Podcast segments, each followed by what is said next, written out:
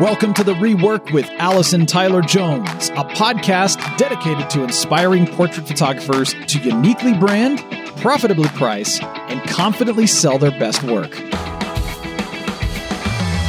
Allison has been doing just that for the last 15 years, and she's proven that it's possible to create unforgettable art and run a portrait business that supports your family and your dreams. All it takes is a little rework. Episodes will include interviews with experts from in and outside of the photo industry, mini workshops, and behind the scenes secrets that Allison uses in her portrait studio every single day. She will challenge your thinking and inspire your confidence to create a profitable, sustainable portrait business you love through continually refining and reworking your business. Let's do the rework. Hi, friends, and welcome back to the rework.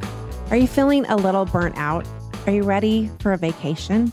Are you feeling like you're in a creative rut with your work and you just are going to die if you take one more of the same type of session? Maybe you just need a break. Maybe you just need to listen to this episode, this conversation that I'm having with my friend Drake Busath from Busath Photography in Salt Lake City, Utah. Drake is going to talk about how he gets out of creative ruts how he uses travel and personal projects to get him reinvigorated, to refill his creativity, and bring him back to what he does for his quote unquote day job with a new vision and new purpose. And I know you're going to find this very relevant to your own creative process. Let's do it. Welcome, Drake Busath. It's so great to have you back on the Rework podcast. I'm so glad that you're here. Thank you very much. I'm happy to be here. Well, and between the last time that we talked and now, I've actually been to Salt Lake and taken a tour of your studio and met both of your boys, which was awesome. Such a great experience. I loved your studio. That was so much fun. Thank you for letting me do that. That was a lot of fun for us too. We you know, everybody cleaned up the place a little bit, swept the floors, dusted the shelves, and uh, that that was a lot of fun. It was an honor to have you and I Ivan. Loved it. I love. Yeah. Yes, he, we both loved it. It was really great. So today, what I wanted to talk about, I thought it's summer 2022. Hopefully, people are back traveling again a little bit more. It feels like the world's coming to life a little bit more than we have been for the last two years.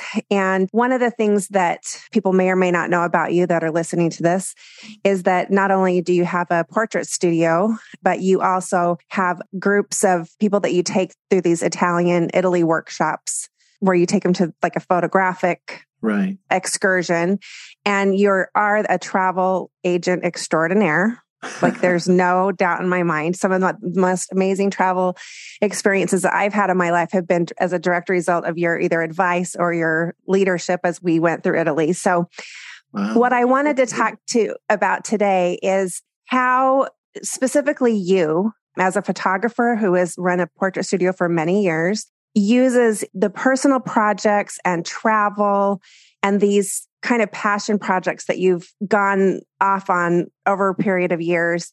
What has maybe sparked that? What does that do for you? How does that keep you relevant, keep you interested, get you out of ruts, all of that sort of thing? Yeah, yeah. The burnout and the ruts, the two issues of my life. You know, burnout happens when I'm just doing too much work. The ruts are just a common problem for me when I'm, because also of doing too much work, I just find myself doing the same thing over and over again. And creatives need to create, you know, not just reproduce. Right.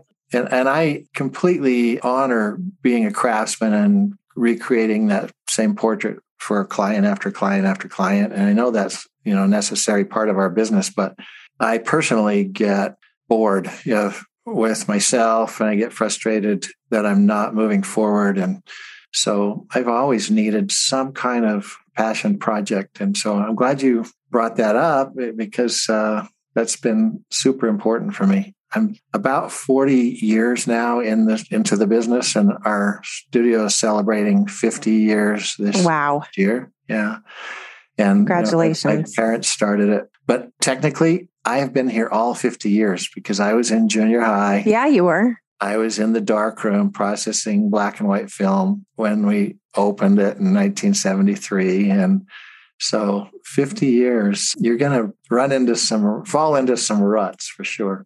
So, so the, how do you identify that? Like, what are the symptoms in your mind of either a rut? You've said before that you think the ruts are the things that lead you to burnout. If you stay too long in a rut, then you burn out, or like, what is the mm-hmm. symptom for you? What does that look like in your world? Well, I remember a lot of instances where I'm looking back through my work, especially when I was presenting to at conventions. You know, you know I'm going back through my work, picking images to show, and I realized that it's just all the same. It hasn't changed in the decade, and that's been a frustration to me. And you know, I can always choose enough good images to put the show on, but in my heart, you know, I know that I haven't moved forward and then there are times when I've gone out, I, I don't know if anyone listening could relate to this, but I've done, you know, maybe three sessions or four or five in a day and had to go out to the car, close the windows, roll the windows up and just scream, you know, just absolute scream because I am completely fried on doing the same thing. I, um, you know, it's usually something like I just did a full day, the same exact day that I did in 1994. You know, you're having Groundhog Day. It's Groundhog Day, and that's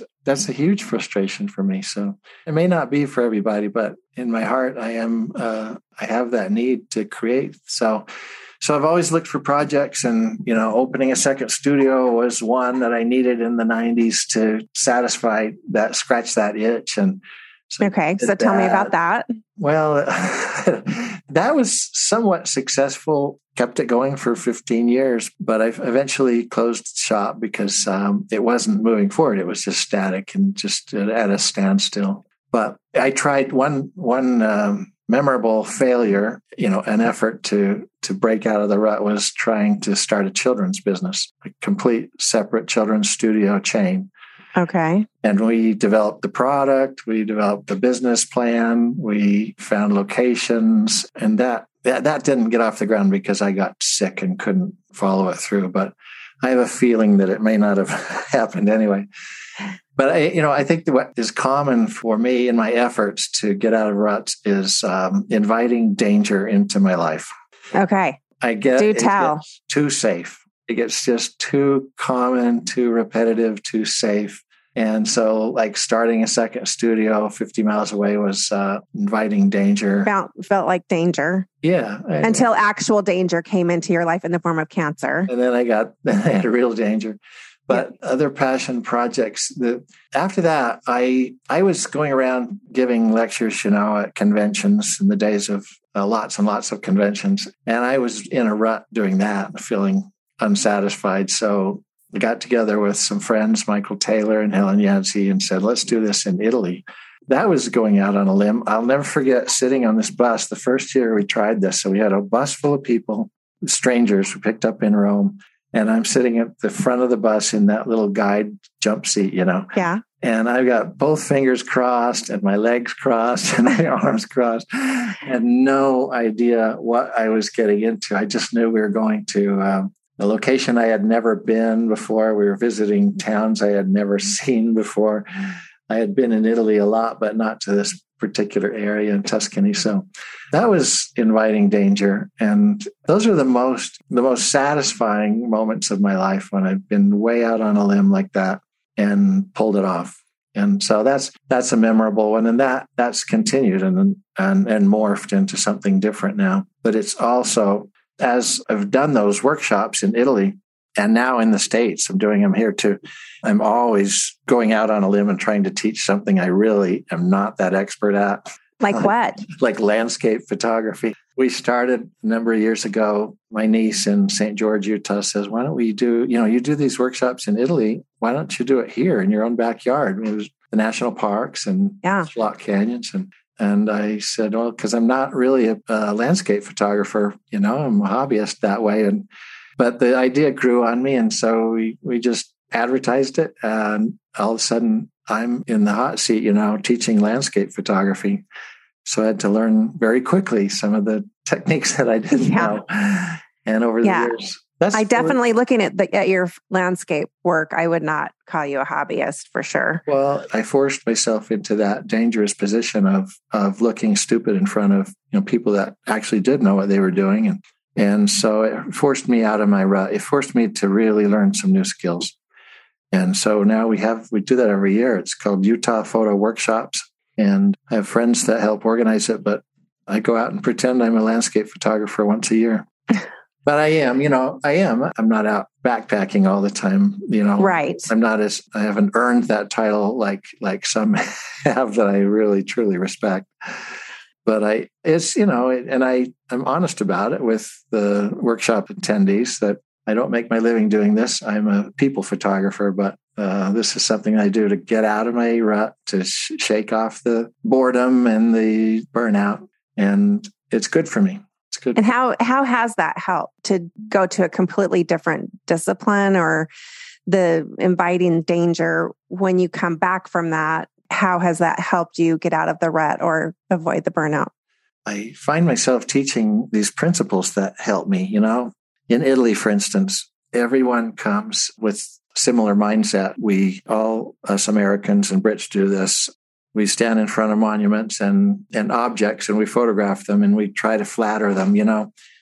we pretend we're the we're the Chamber of Commerce photographers, right? You know, we're we're making we're idealizing everything, and we spend a week photographing things, objects, and so one of the lessons that I try to introduce real early in the workshop is stop photographing things and photograph light, photograph shadows, the shape of shadows, the edge acuteness of shadows, photograph iconic shape and form, and make suggestive images rather than literal images. Mm-hmm. That is a lesson that I learned during the process of teaching these workshops is to be less literal, which is really healthy for a portrait photographer we tend to spend all of our energy flattering the subject and we end up with sort of a, oftentimes a fake artificial kind of look. And even if we do get a likeness that's realistic it could have more. It could have more suggestive cropping more suggestive lighting. By that i mean like interpretive like it's a con- if there's a concept there versus right. not suggestive as exactly. naked girls. Yeah. Right. I got gotcha. you you know a lot of recently the last few years i've had the strong feeling that I needed to let go of beauty a little bit. Mm. I've been so trained to capture, make everything beautiful and flattering, and just letting go of that a little bit in favor of, of interest and meaning. Yeah, there you go. Ambiguity, let's say. Yeah. Okay, meaning, yes, but meaning's hard. It's hard. It's hard to define that. You know, when you're in front of a, a river, a castle, or a a street, when I'm over there photographing and I want to create something, let's call it fine art, mm-hmm. I have to go to this. This is this is something another lesson that I've I've really learned recently that I have to analyze the scene and think: Is this something that I would hang in my own bedroom? Right. Is this an image that me, that has some kind of meaning, to use your word, to me, or at least has the flavor that I would hang? And knowing what I like is probably the hardest lesson for professionals that come on these workshops. We are so trained after a decade or two to know what the clients like and satisfy their needs that we forget what it is that we like.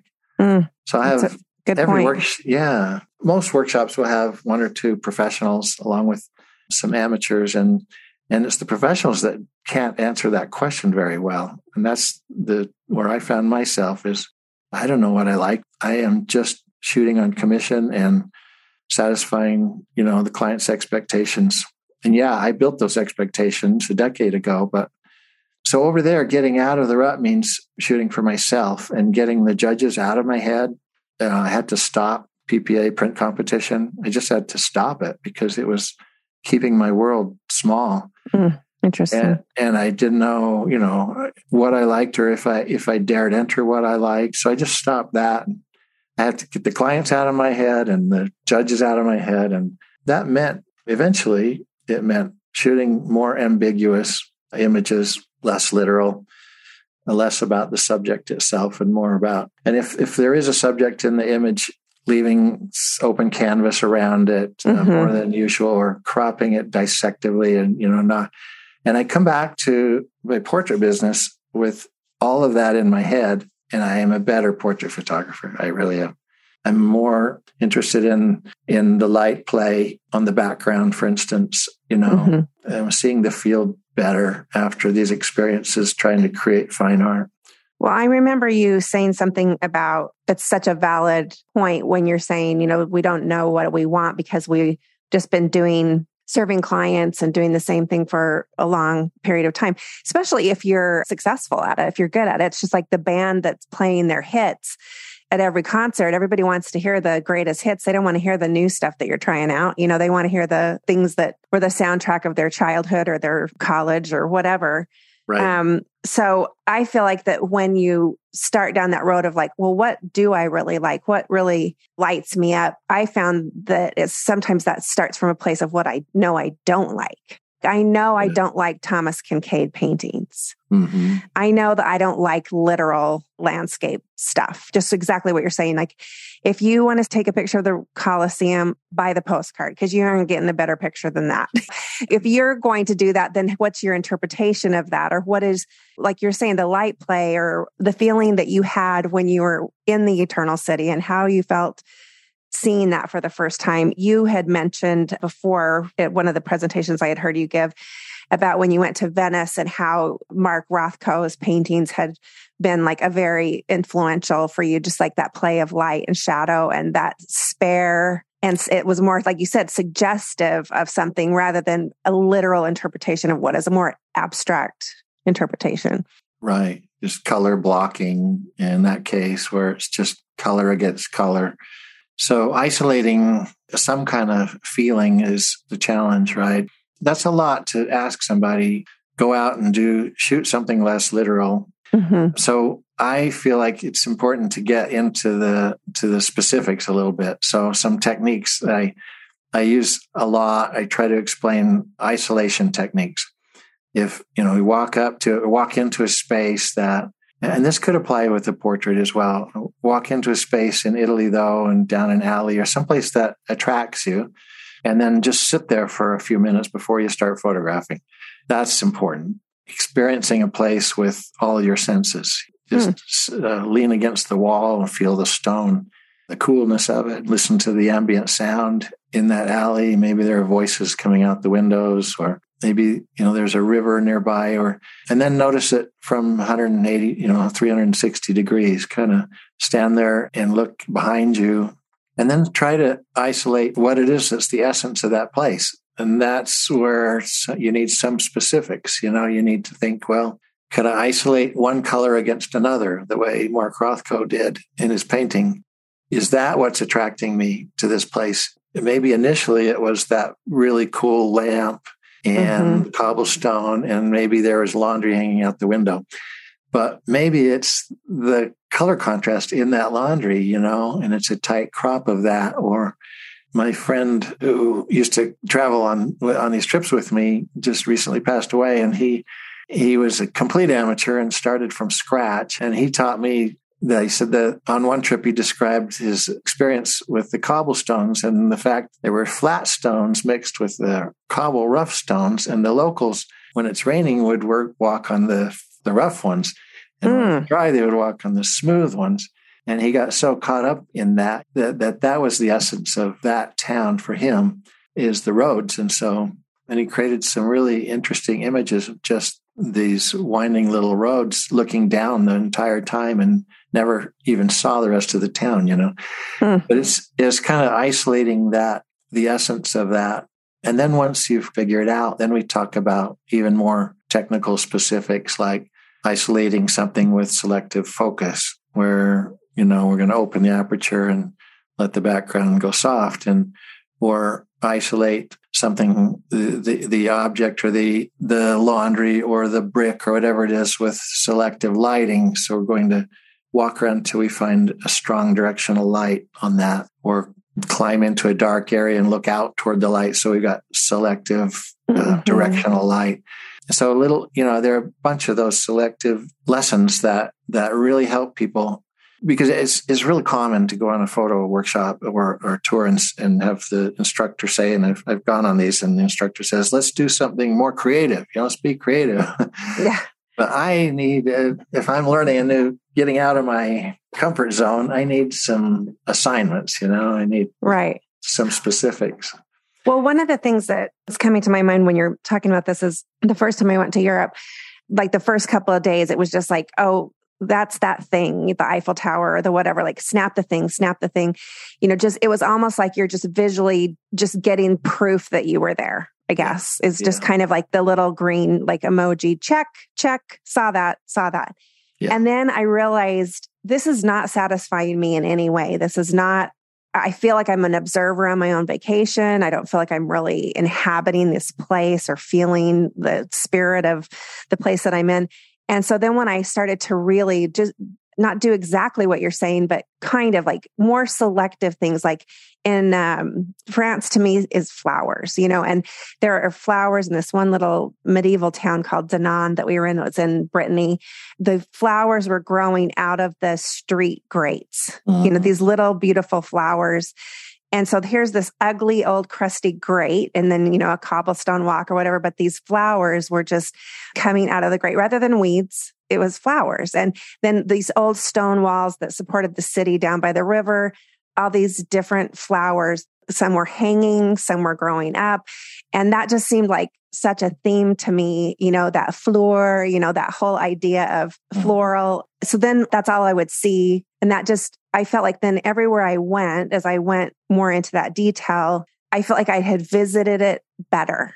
Yeah. I'd experienced it more. And so by the end of the trip, I felt like if I was, a, we had a tired day and I hadn't really photographed a lot of where I had been, I didn't feel like I had visited it quite as well mm-hmm. as I did when I was really observing those. So what you're describing is actually a better experience. Yeah. It's a better experience. Yeah. And it, it, traveling with a camera then makes sense. You're not working anymore because it's work to try to record everything, right? Right. The Eiffel Tower. Now you got to get a better picture of the Eiffel Tower than the average Joe because you're mm-hmm. a professional. Mm-hmm. So now you got to walk a quarter mile backwards so you can frame it in these bill. And and in the end, are you going to hang that in your bedroom? Is that going in your personal space? Right. Maybe, maybe you want, maybe it's meaningful, but probably it's the flowers growing out of the grate. Yeah. That, and every, everybody's different. I, I, I'll say that. I said that to uh, several groups and then one then visited a guy and I would say, you know, sunsets, for instance, sunsets. Do you, are you going to hang a big color saturated sunset in your bedroom? Probably no. not. It's, yeah. And then I went in this guy's apartment and he had a big saturated color. Sunset.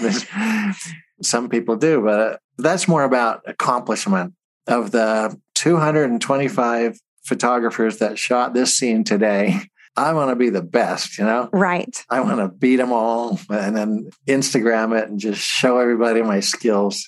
And that way of traveling is just work. It's just work. And the way you're describing, if you can get the judges out of your head, and I don't mean just the PPA judges, I mean, yeah, your own inner critic your families because that's usually who we're thinking of. We're thinking of let's impress everybody when we go home. Sure. Like you said, we saw this and this and this. And us that are in the profession, we're trying to impress them with our skills too. And this just becomes a task. So I had to give that idea up of impressing people at home because go home and show them the flowers coming out of the grate and it'll be meaningful to, you know, 20% of my family and the others will think uh, I've lost my marbles. You know, I'm doing a lot of my my personal, my less literal work is a lot of camera movement, mm-hmm. which is kind of a caught on as a movement lately. We call it intentional camera movement, ICM. It's pretty popular now.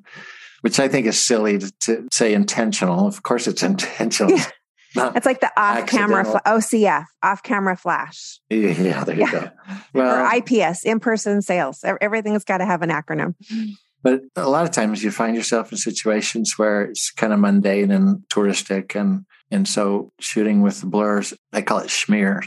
It takes that mundaneness out of an image and leaves me with the impression of the place. Yeah. So, well, I love the stuff that you just recently posted from your trip to Siena that were like those images on Instagram because with those costumes and the palio, that whole thing going on, it's so beautiful and so picturesque but i mean has not it not been photographed 50 million times. And so you and then the image that you so kindly gave me when i came to visit you that's being at the framers right now that will be hanging in my house. Oh, nice. It has that feeling that energy that movement. I really love that. The one that you gave me is more of like light hitting a wall, and then there are people walking down that walled city. Mm-hmm. I, I, really felt like that really captured the spirit of the place. So good. Well, if, that, if it's in your closet and I come to visit, I expect you to bust it out. No, it's going to be on the wall. It. it's on the. I already, I already have. I've got plans. Well, I, yeah, it's interpretive. So, how do you apply that to your portraits when you come home? And that's been really meaningful to me. When I come home, I am a better photographer. I know I am for, you know, a month or two. and then I have to go back to Italy. Yes. Recharge. yes. Oh, darn. But I allow myself, I find, to uh, invite danger into a session. What Meaning, does that look you know, like? Well, you've got somebody who's dressed their children. Let's say it's a young family. The other day, I did a, a job. It was a pro bono job for a hospice group. Then this, the baby had a heart defect and is terminal, and mm. so it's a hard situation to go into. But beautiful young family, and and they have certain expectations, and there's no reshooting this, you know. So right. it's dangerous in the first place. We've all felt that, and then I want to take it to another level of danger and say, I'm going to try something new. Mm-hmm. I'm going to use a wider perspective lens because I'm inspired because of this self project I'm working on in Italy. I just was working on last month. And so I'm going to try the same kind of feel where I'm working real close to them. And I'm going to get uh, some distortion, you know, and his leg's mm. going to come forward and be, his foot's going to be real large. And I'm inspired by other photographers that work that way. It's not like I'm inventing this, but I am going to decide before I get in the house, I'm going to do this. I'm going to do this. I'm not going to fall back into my rut of four people grinning at the camera. I'm going to get some perspective and that wide perspective. I'm going to let the expressions be a little less grinny and I'm going to be a little more interpretive about the situation here. And, and the baby is going to be the center of attention and the two year old is just going to have to I don't care if I see the back of her head or whatever. Right. Then, then they have a Great Dane, right? A Great Dane, two year old. A two year oh yeah, right. You know, that's, that's just Tuesday at three. That's just normal. Is it for you? You live no, on the edge. Of, but you know, it's crazy. That's what, well, like you and I always talk about. Like I usually try to make me. the tutorials where they have like the beautiful models. Safer, you know, you know you're like my gardens, or I know what's going to happen, yeah. and where are these clothes, and but anyway, that that was an experience last week that was that I just found. My, I thought this is fun. I'm on the edge. I feel alive when I'm mm-hmm. in dangerous situations, and I don't even know if I succeeded that session or not. But uh, but I think it, it, doesn't matter because well, I know we I know we got enough. We reached that, yes. That level. I don't know if I succeeded in being in satisfying yourself. Yeah, yeah. We'll see. But I think that's such a good point because when you're first starting out in photography, it's so hard. You know, you're just trying to get the math and get an image and try to figure it out. And everything feels like danger. It's danger all the time, yeah. which you don't realize until you've reached a level of mastery that actually that's kind of the fun part is the conquering of all of those things yeah. and you get the accident when you you know i remember hearing a quote that like the difference between good photographers and great photographers is great photographers know how to recreate their mistakes because mm. you saw the mistake and you're like oh that was because i lit it from a 45 degree angle at the rear and i'll just do that again you know rather than like oh i wonder how that happened so um, when it feels less dangerous, then it's easy to just, like you said, you can walk in and do it with your eyes half closed. And how do we make ourselves do something different? You know, I think we all could say that we would like more really great qualified leads. But what happens when we get contacted by a potential new client? We sometimes have that pit in our stomach of, oh, it's not a good time right now. I don't want to call them. What if they ask me hard questions?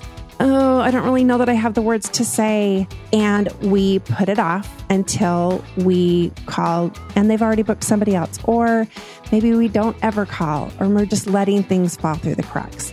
So if you ever find yourself in this type of situation and you feel like, I just don't know the words to say, or I don't know how to talk to these people, or am I doing it wrong? I have a solution for all three of those things. If you go to dotherework.com, we have three different free resources for you. One is our ultimate client consultation guide that is going to help you step by step walk that prospective client through your process, how it is that you work. It has all the little speed bumps, so to speak, along the way to help you remember to say all the things that you need to say.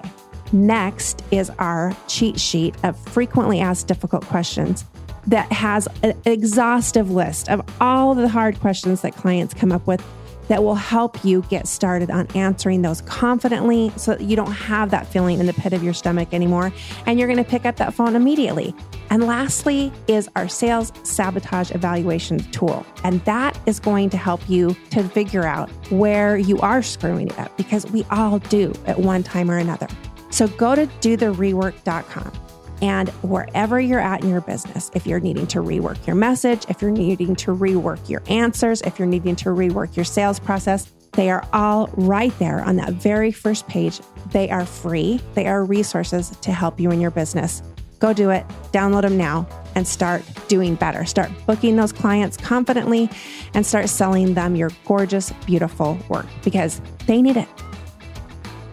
So you came back and you did this portrait session and you're just pushing yourself. You know shorter lens was the example in this case but is that was that inspired by something you had seen in travels or it was just like i'm just breaking with what i would normally do. I just want to do something completely different. Or did you have no, an it, idea in mind? Yeah it was inspired by street photographers and i've never been a true street photographer. I've spent a lot of time on the streets yeah. in europe photographing you know candidly but I made my living with a 70 to 200 for the most part. And yep. and so short lens, it doesn't sound like much to some photographers, but it's a it's a dramatic change. It's dramatic, yeah, for, yeah, dramatic for me too. Same. Doing portraits with a 35 millimeter, for instance. So lately, recently, I took on a self project in Italy, and I, I've given it a name, Character. It's basically portraits of old people with character in Italy. And I want to photograph them in their own space and with natural light, with without any artificial lights or reflectors. I want to shoot it handheld. I want to shoot it in the in the mode, in the method of the great street photographers. I'm close to them. So I've got a lot of gathering a lot of story, you know, with this wider perspective, but I'm close up. And you know, it's a freedom for me to pursue that. It's out of my comfort zone, but it's also really enjoyable to let go of perfect lighting mm-hmm. and flattering. It's like like I was saying, letting go of beauty. That's mm-hmm. that's been this journey that I've been on. So uh, I've been over. I was there in the fall doing sessions. I did about fifteen of these sessions, and then I did a few more this last month. And it's going to be a book project, and I'm going to mix it with photographs of the actual streets and the walls and the accidental architecture, you know, the wiring on the exterior yeah. of the building and the plumbing on the exterior and the all that character that is part of, you know, these villages that Italians know how to preserve and not cover up.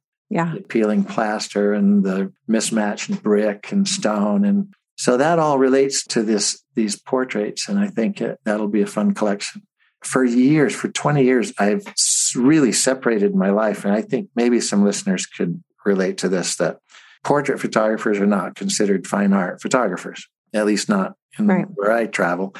And so right. I sort of hid the fact that I made my living making portraits on commission. Mm-hmm. And so I could talk to these people who are fine art photographers, right? Right. Like they're like a few uh, rungs above me on the, the, the art ladder or something.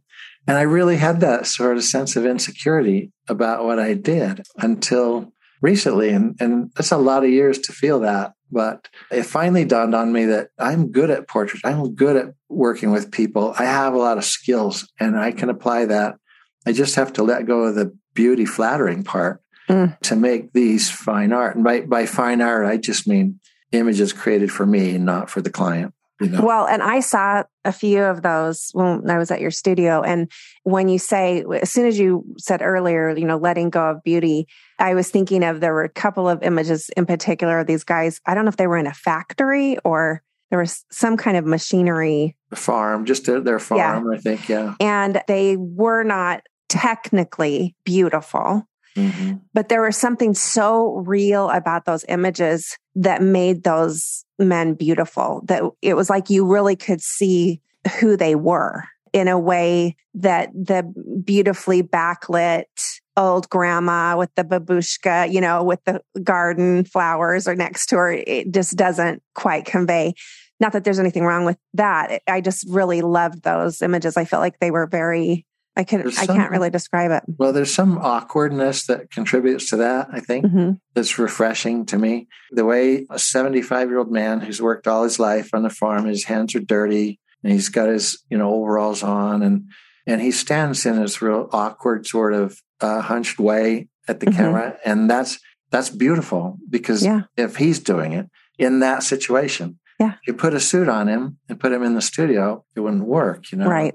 So it's not traditional beauty, but it, it's. I agree with you. It's it's just beautiful to see these people in their in their livelihood that's that's long term. So we've we've recorded video on these folks too to record the details of their lives, and that's important to me because I think knowing their story makes them more beautiful to the viewer. You know, mm-hmm. knowing that they remember the war and they remember like sorry if you start me on this road i'll talk all day. But, but uh, those are those are beautiful experiences. And again i come home after those and i can allow a little bit of that awkwardness in a session and not say let's bring your right foot forward and point your toe to the camera and create a beautiful diagonal with your left leg you know your right leg or let's cross your feet the opposite way. I can allow some awkwardness if it contributes to the story well, I think just I want to reiterate what you just said is that knowing their story makes them more beautiful. And that's great for you that heard the story. But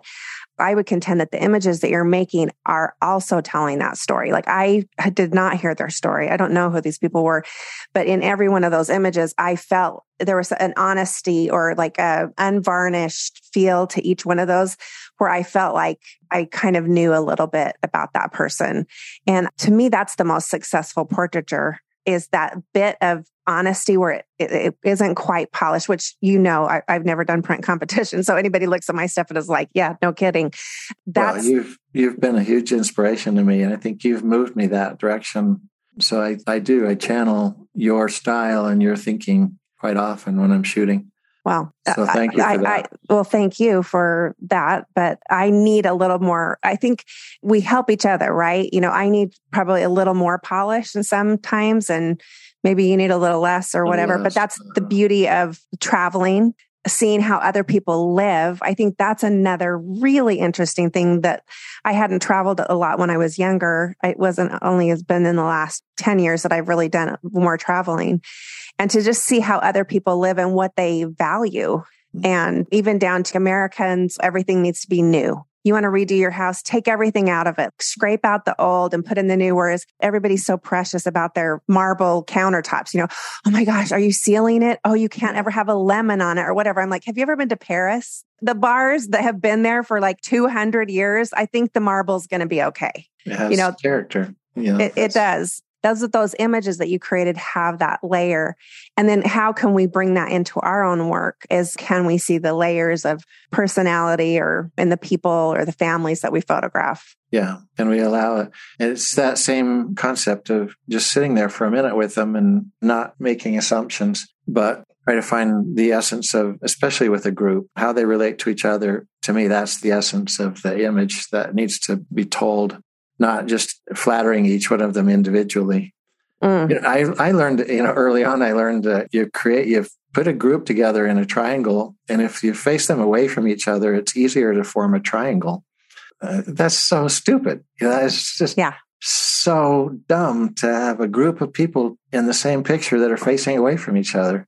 why would you do that? So it's the opposite. Now, yeah, it creates maybe a little more group uh, design issue for you, but but you give that up. You know, you give up that 1970s ideal of that group shape sometimes, and that's where you've rubbed off on me right there.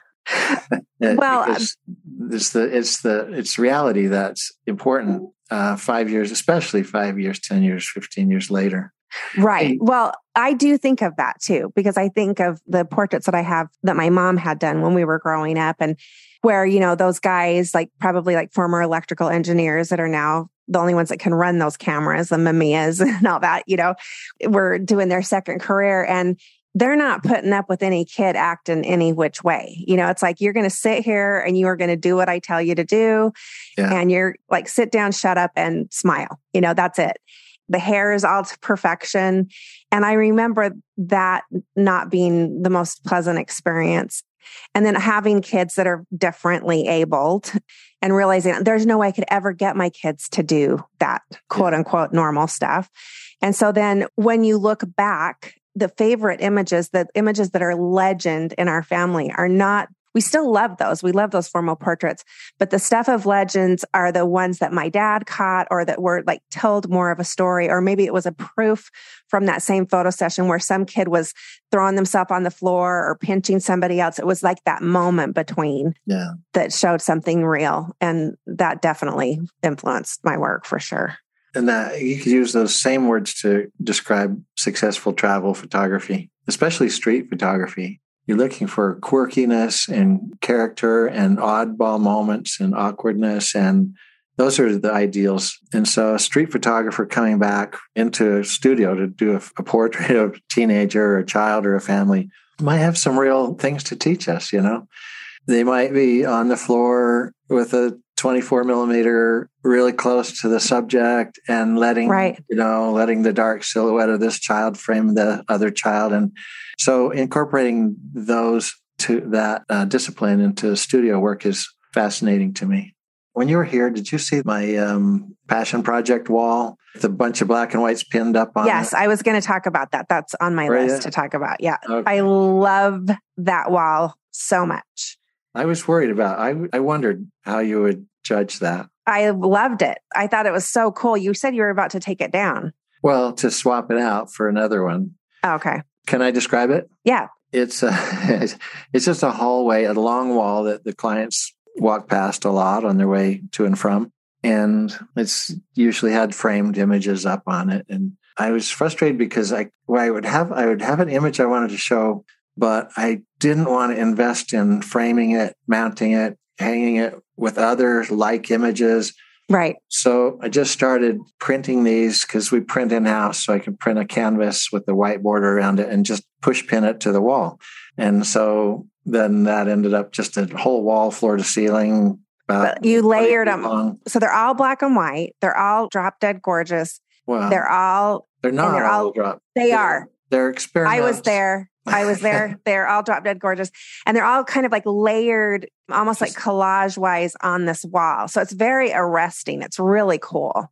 They're just pinned on top of each other. And I can pull one off and put a new one up any day of the week. You know, I see, oh, this would be a good, this is kind of a strong in black and white. So I send it to the lab and pin it up and pull another one down. And they're in a theme. And when the black and white theme comes down, I'll put up these character portraits from Italy or senior, you know, graduate pictures that are that they didn't choose. Let's say that mom Ooh, would never That's choose. a good idea. That would be or, my favorite wall. Yeah, or like you're talking about little interpretive travel pictures, mm. because the clients need to see that we're passionate about the work and that it's not all we're not all in gold leaf frames with hand embellishments and it's not all institutional here. They really want a photographer that's got some passion for fine art. I think that's what I would want. So, yeah, so we no, have it. That. We don't show it. It's sitting in our computers, and I I think that can be fun, and that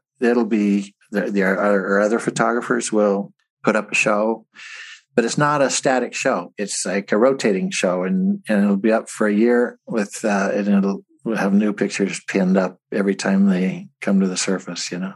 Well, I love that idea because, like you said, it it introduces an element of danger in that you're putting up what you could maybe say would be experimental yeah. pieces. Definitely not your normal stuff that you're doing for clients.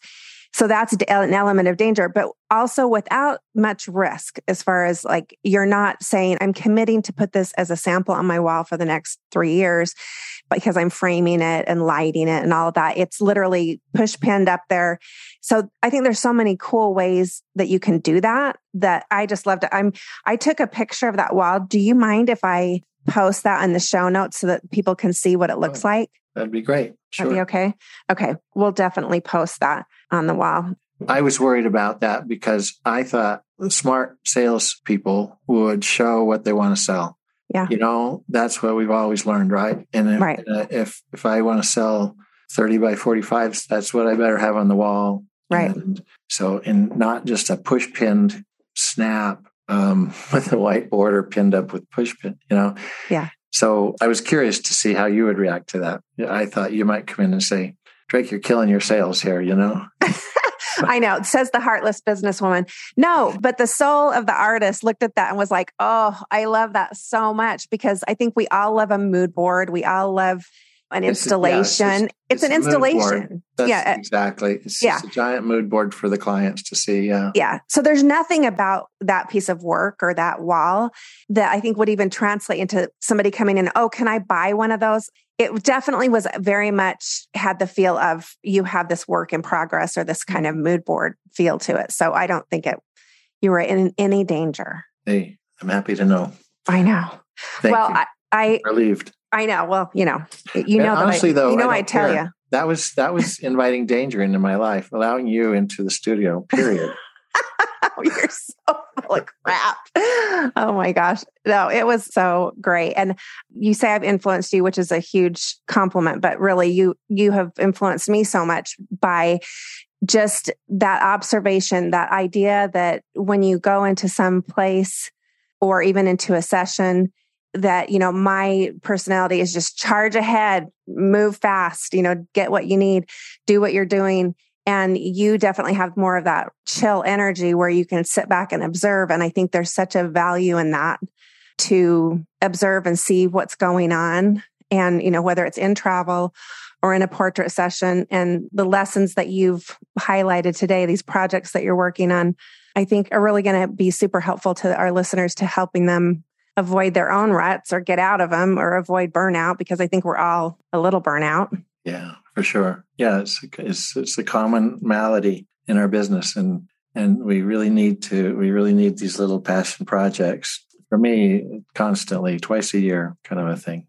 I love that. So, is there anything else that you would advise our listeners in this area, whether it's travel photography, passion projects, anything that you want to leave them with? I think taking on a project in your own hometown without traveling is is uh, important as well because it can really play into your business success. Like my dad did a project in the 80s called Honors in the Arts, and he volunteered it. He proposed it to the Chamber of Commerce, where he would photograph. They would choose artists or contributors to the arts in Utah, and uh, he would photograph them, and they would honor those people at a banquet for three or four or five people each year.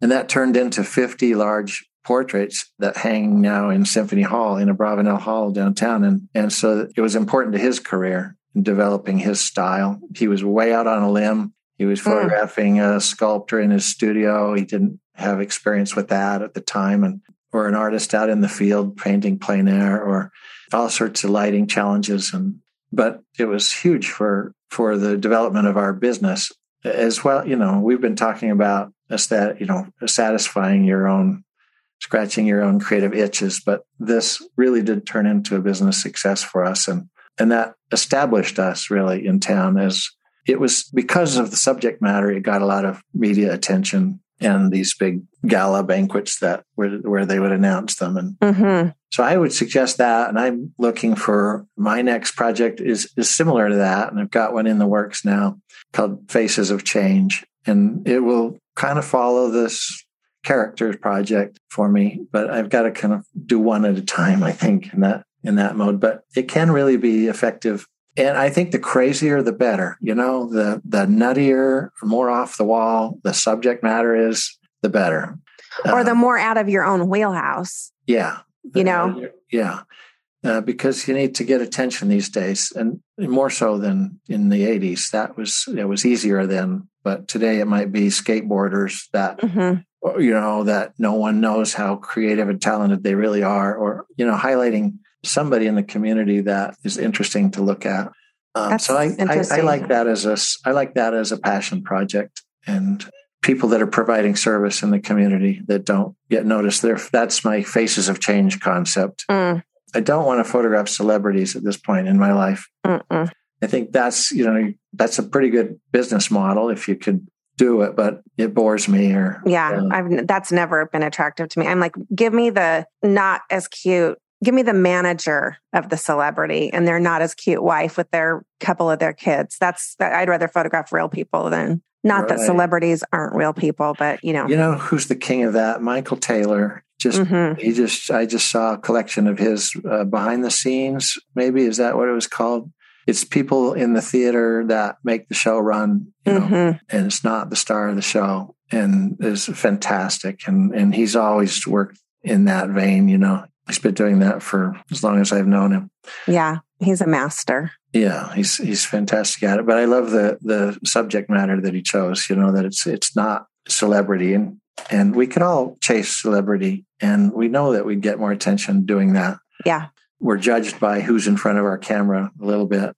So yeah. that's another another thing you got. That's the safe way to go. Yep. But inviting danger is is uh, inviting danger. okay this is a totally like off topic but i think have you ever seen the documentary 20 feet from stardom? No. So it won the academy award i don't know maybe five or seven years ago and it's all about the backup singers from like bruce springsteen michael jackson whoever, like all of these famous, famous people, and the and then they're talking about oh, Rolling Stones, mm. all these backup singers. The music is ridiculous. It's so good. And then they're interviewing these, and some of these people, like Luther Vandross, used to be a backup singer. There's some that made it to the made it to 20 feet, you know, to stardom, but most of them didn't. And how they just had the stories from the uh, one of the Rolling Stones famous songs, like this woman, the oh, I can't remember the song, but she showed up. She's like pregnant, shows up in curlers because they needed a backup singer. And she starts riffing with Mick Jagger. I mean, it is so good. So it kind of goes along with that. But that's, that's another place for inspiration too. I feel like film yes. and documentaries and things like that, the behind the scenes, how things work, the story behind something. I think is really good for inspiration for portrait photographers so that you can kind of get behind that just the pretty facade. Exactly. That's really a great theme, a great word to take into a session with you, documentary. How can I you know, channel a little bit of that in a portrait session? Uh, that's really meaningful. I'll look that up. 20 feet yeah. from stardom. Yeah, 20 feet from stardom. 2013 American documentary. Okay, nine years ago. That yeah, tells okay. you, that tells Thank you that I'm old when I said it was five to 7 I'm years not ago. remembering, yeah. yeah, but I think you'll you'll love it. It's all the music from it, it's just really really really well done, really inspiring. As are you, Miss uh, the, the, Drake, and we just saw the Seinfeld episode last night. Was the rerun you? was about the Drake, and we love the Drake. Uh, that's so fun. You know, I've never seen that, but I've you heard about it, it. Uh, forever. I used to show up at weddings and people after that episode came out and people were always like, We love the ah, Drake. We love the Drake. Yeah. I know what they were talking about. Yeah. Well, I appreciate your friendship. I appreciate you taking the time to share with our audience because it it means a lot. I think, you know, when we try to do what we do for a living is, is hard and it can wear you down. It takes a lot of my friend Kim Wiley said to me one time, she says, pieces of my soul are hanging all over the city that I live in. And, mm-hmm. and I think that's true. You know, when we do our job to the best of our ability, it takes it out of us. And at some point that's got to be replenished. And if it's not, then we're going to burn out. So I really appreciate you giving of your time and talents and suggestions. And we're going to post all that stuff on the show notes so everybody can look at it. Thank you for having me. It's always fun to talk to you. I appreciate you so much. Thank Bye-bye. you. Have I told you lately how much I appreciate you being here? I know that you have so many demands on your time, and so many demands on your attention. You could be watching Netflix, you could be listening to a true crime podcast, but you've spent time here at the rework learning to make your portrait business better. And that really means a lot to me. If there's somebody that you feel like could benefit from this episode, that you could help them and help us spread the word in helping other portrait photographers build better businesses, please go to where you're listening to this episode and hit that share button and share it with them. And if you have time and can give us a review, you don't even understand how much that means to a little tiny podcast like ours to see those reviews and see how we're helping. And if you have another minute and can send me a DM and let us know what you would like to hear in the future, what you really enjoyed hearing about, maybe things that weren't that great, how we can do better. We always want to do better and we always want to support the portrait photography industry in helping you build the best businesses ever. Thanks again so much for being here. You can find more great resources from Allison at dotherework.com and on Instagram at do.the.rework.